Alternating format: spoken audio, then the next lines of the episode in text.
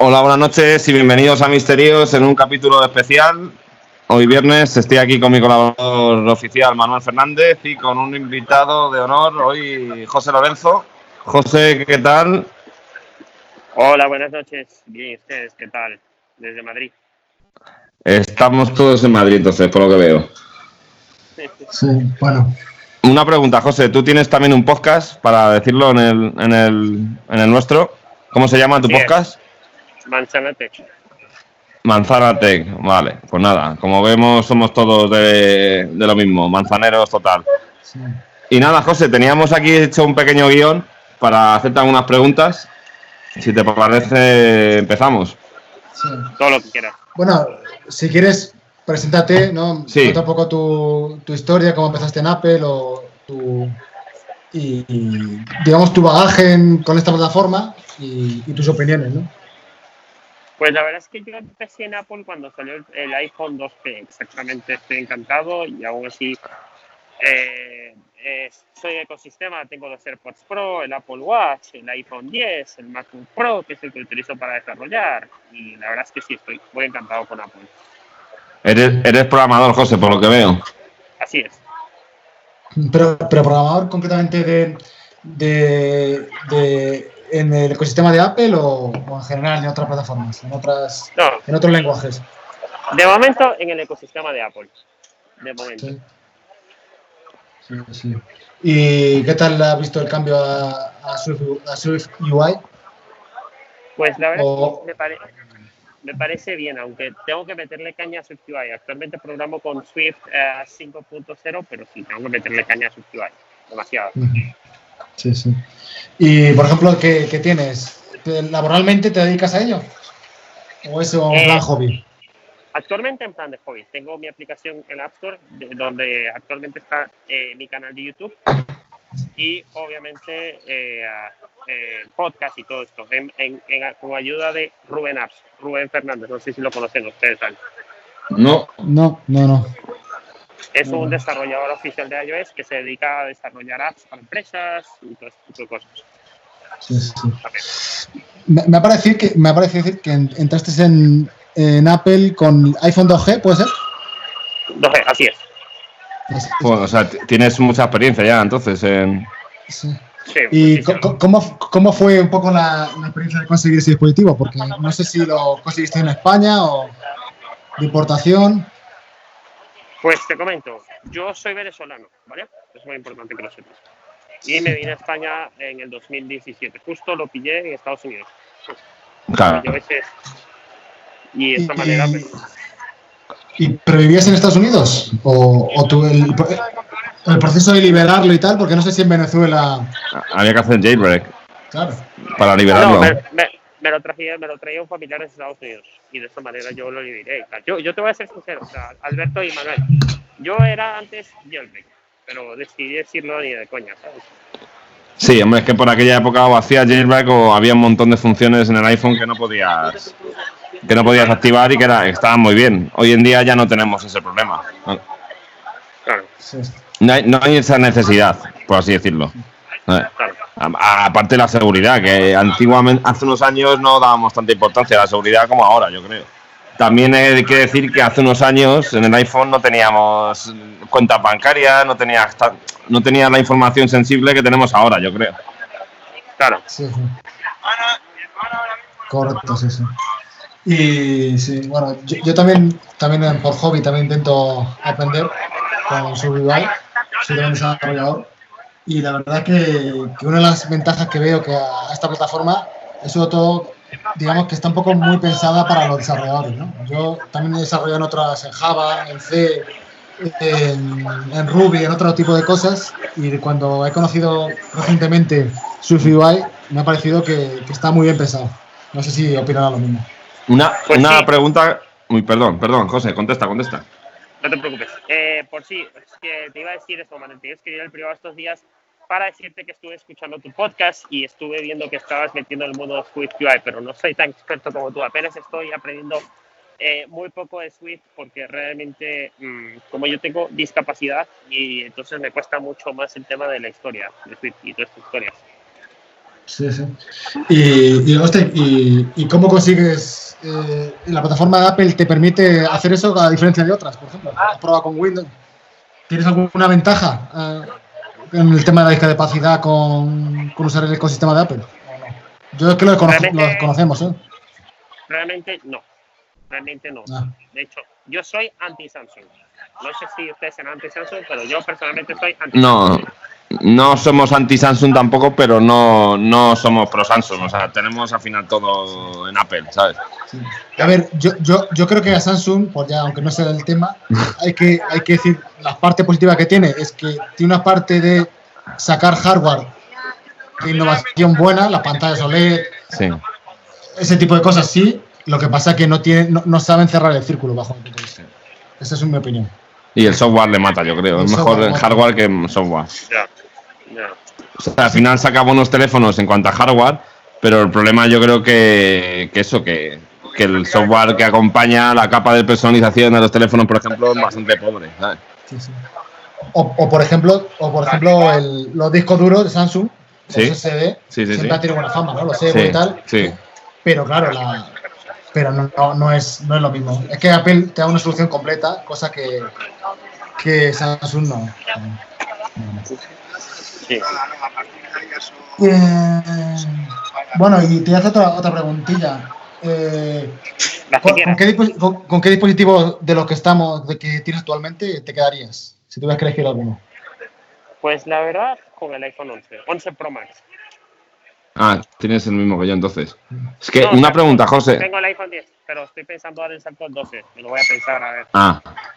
¿Y entonces el iPhone 11 Pro Max? No me he enterado muy bien. O sea, que tengas tú actualmente y que uses, ¿eh? Sí. Ah, vale, esa pregunta no la entendí, perdona. iPhone 10. Encantado. Sí. ¿De cuál venías anteriormente? Por ver el salto. Del iPhone me parece 6S Plus. Sí, no es normal. Sí. Entonces sí, el Face ID, ¿no? La pantalla OLED. Hubo muchos cambios, ¿no? Supongo. Sí, demasiado. Justo tengo la beta de iOS 14 beta 4 en mi iPhone 10 y en mi Apple Watch Series 4. ¿Y qué tal? ¿Bien? Bien, van buenísimos. A pesar de que con los AirPods no me funcionan las llamadas normales, los AirPods Pro. Pero vamos. ¿No te funcionan las llamadas normales con los AirPods Pro? No. Pero ¿por? Ya. Yo te cuento. He estado este miércoles en la Apple Store de Xanadú, ¿vale? Que es donde suelo llevarlos yo cuando tengo un problema. Y porque tenía problemas con el AirPod izquierdo, que no me... Cada vez que los cogía de vez en cuando, aparecía que el izquierdo no tenía batería, entonces no se oía. Y lo he llevado y me lo han cambiado, ¿eh? Estando en garantía. Y de momento bien, José. Pues qué bien. O sea, la diferencia, a ver, Alberto y Manuel, perdón. La diferencia aquí es que Apple, por ejemplo, Estados Unidos te ofrece un año de garantía. En cambio, Apple aquí en España, ¿sí?, en general, te ofrece 2 años. ¿Sabes? Sí, aquí en Europa son 2 años, sí.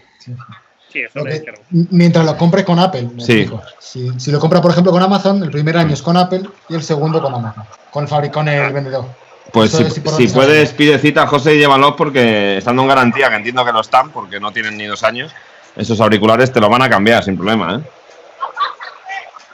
Pero tengo entendido que es por la beta, ¿eh? Entonces, como tengo la beta en el Apple Watch, en el iPhone y en el Mac, ¿sí?, me van a poner bastantes pegas. Pero yo también tenía la beta, José, y se lo dije a la chica, digo, ahora estoy en la beta, en todo, digo, pero es que este problema me viene pasando desde iOS 13, ¿sabes? Y no, es que ni lo probó, José. Directamente me dijo, no te preocupes que te cambio el AirPod. O sea que yo creo que... Y yo tengo la beta, José, y no tengo problema, ¿eh? Por ejemplo, tienes... Vale. Hablando de dispositivos, ¿tienes algún iPad o similar? Aparte del MacBook, o solo es iPhone y Apple Watch. Solo es iPhone, Apple Watch y Mac. ¿Y el Apple Watch, José? ¿Qué usos le das al Apple Watch? ¿Haces...? De todo, a menudo. Con WatchOS 7, la medición de sueño y mucho más. Yo la medición de sueño, la verdad es que me ha parecido un poco pobre, ¿no? Esperaba algo un poco más elaborado, sinceramente. Claro, lo que pasa es que, a ver, estamos en la beta número de iOS 14, entonces, sabiendo... O sea, a ver... Si fuera iOS 14.1 o WatchOS 7.1, sí, ese es el problema, ¿me entiendes? Allí sí vemos mejoras. Pero sí es verdad que muchísimos usuarios están pidiendo a Apple las manos, con pleno aplauso, el modo sueño para el Apple Watch. Sí. Lo que yo espero... Dime. No, te iba a decir que tengo la sensación, José, de que el modo sueño bueno va a llegar con el Serie 6. Y lo que vamos a tener con los demás es lo que hay hasta ahora. Me da la sensación, ¿eh? El chip que lleva, supuestamente se lo llamarán S6, sería lo lógico. Me da a mí que va a estar mejor, va a tener mejor tipo de desgaste de batería que lo que tienen ahora los Apple Watch. Y me da la sensación de que va a ser bastante mejor en ese aspecto que lo que tenemos ahora, ¿eh? O sea, yo creo que hasta el Series 5 el modo sueño va a ser lo que estamos viendo las betas. Porque históricamente Apple normalmente las novedades las mete en las primeras betas y luego ya es a pulir errores. Entonces, si no ha mejorado más y no ha salido nada nuevo, es porque no va a haber más que eso, ¿sabes? Es mi opinión, ¿eh? No, al final hablamos de sensaciones. Claro. Y sobre los Mac con ARM, ¿qué opinión tienes? José. No sé si te escucho. Sí. Sobre qué ¿Me oye bien? ¿No se oye bien? Sí, perdón. No, sí, sobre los Mac con ARM, ¿qué impresión te dan? ¿Te levantan un poco de curiosidad? ¿Lo ves con optimismo? ¿Crees que vamos a ir a peor, a mejor? Pues yo creo que vamos a ir a peor, por el tema de que está pasando con Skype. No sé si supieron, pero no sé si ustedes conocen a... Bueno, luego hablamos de esto, no puedo mencionar el podcast. Debido a esta historia, yo pienso que vamos a mejorar bastante. Por el tema del Skype y que los ventiladores se calientan. Ah, bueno. Sí, claro, que el rendimiento, sí. Las aplicaciones están mejor hechas. Pues puede ser, claro. Puede ser, sí. Claro. Puede ser. Y sobre los rumores del iPhone 12, ¿qué es lo que más te llama, por ejemplo, la atención? De lo que puede venir, de todo esto que se ha ido filtrando. El 5G, creo que es lo más me llama, es lo que más actualmente me llama la atención. Con toda la tecnología que hoy en día, espero el 5G. El 5G, pero sabes que aquí en España, José, hasta 2022, y ahora con lo del coronavirus, no sé yo si será 2022...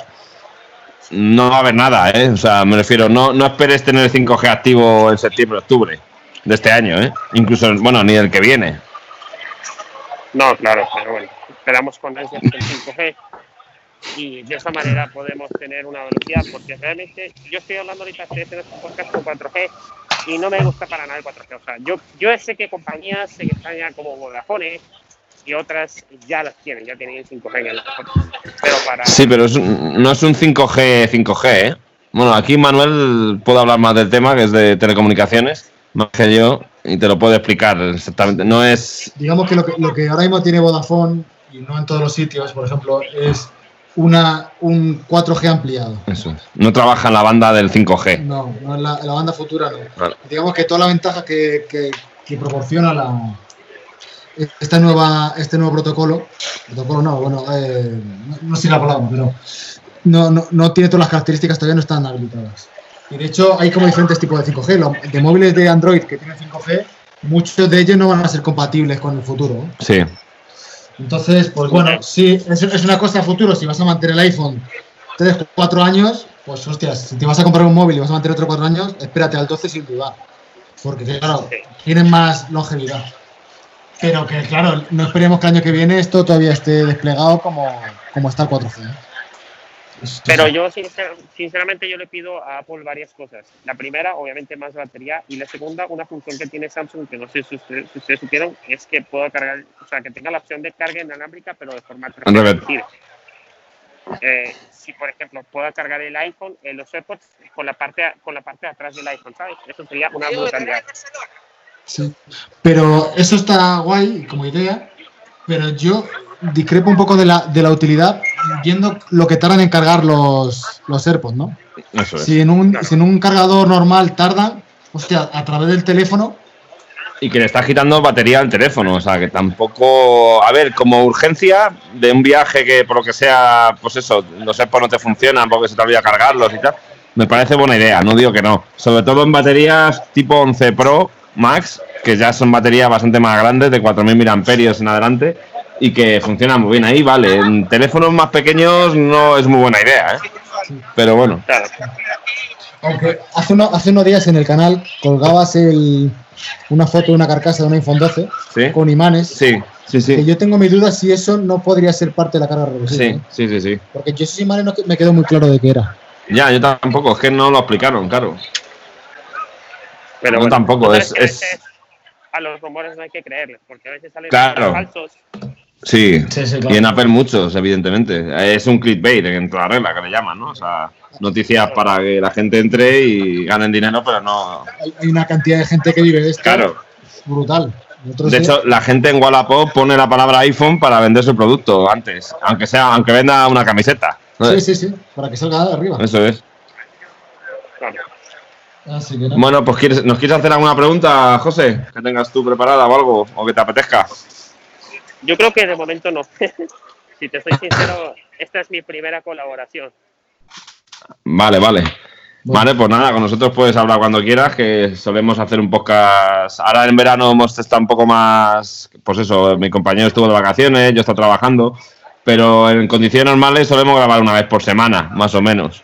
En nuestro tengo una pregunta para hacerte, que se me ha surgido ahorita. ¿Ustedes cubren directos de la Keynote?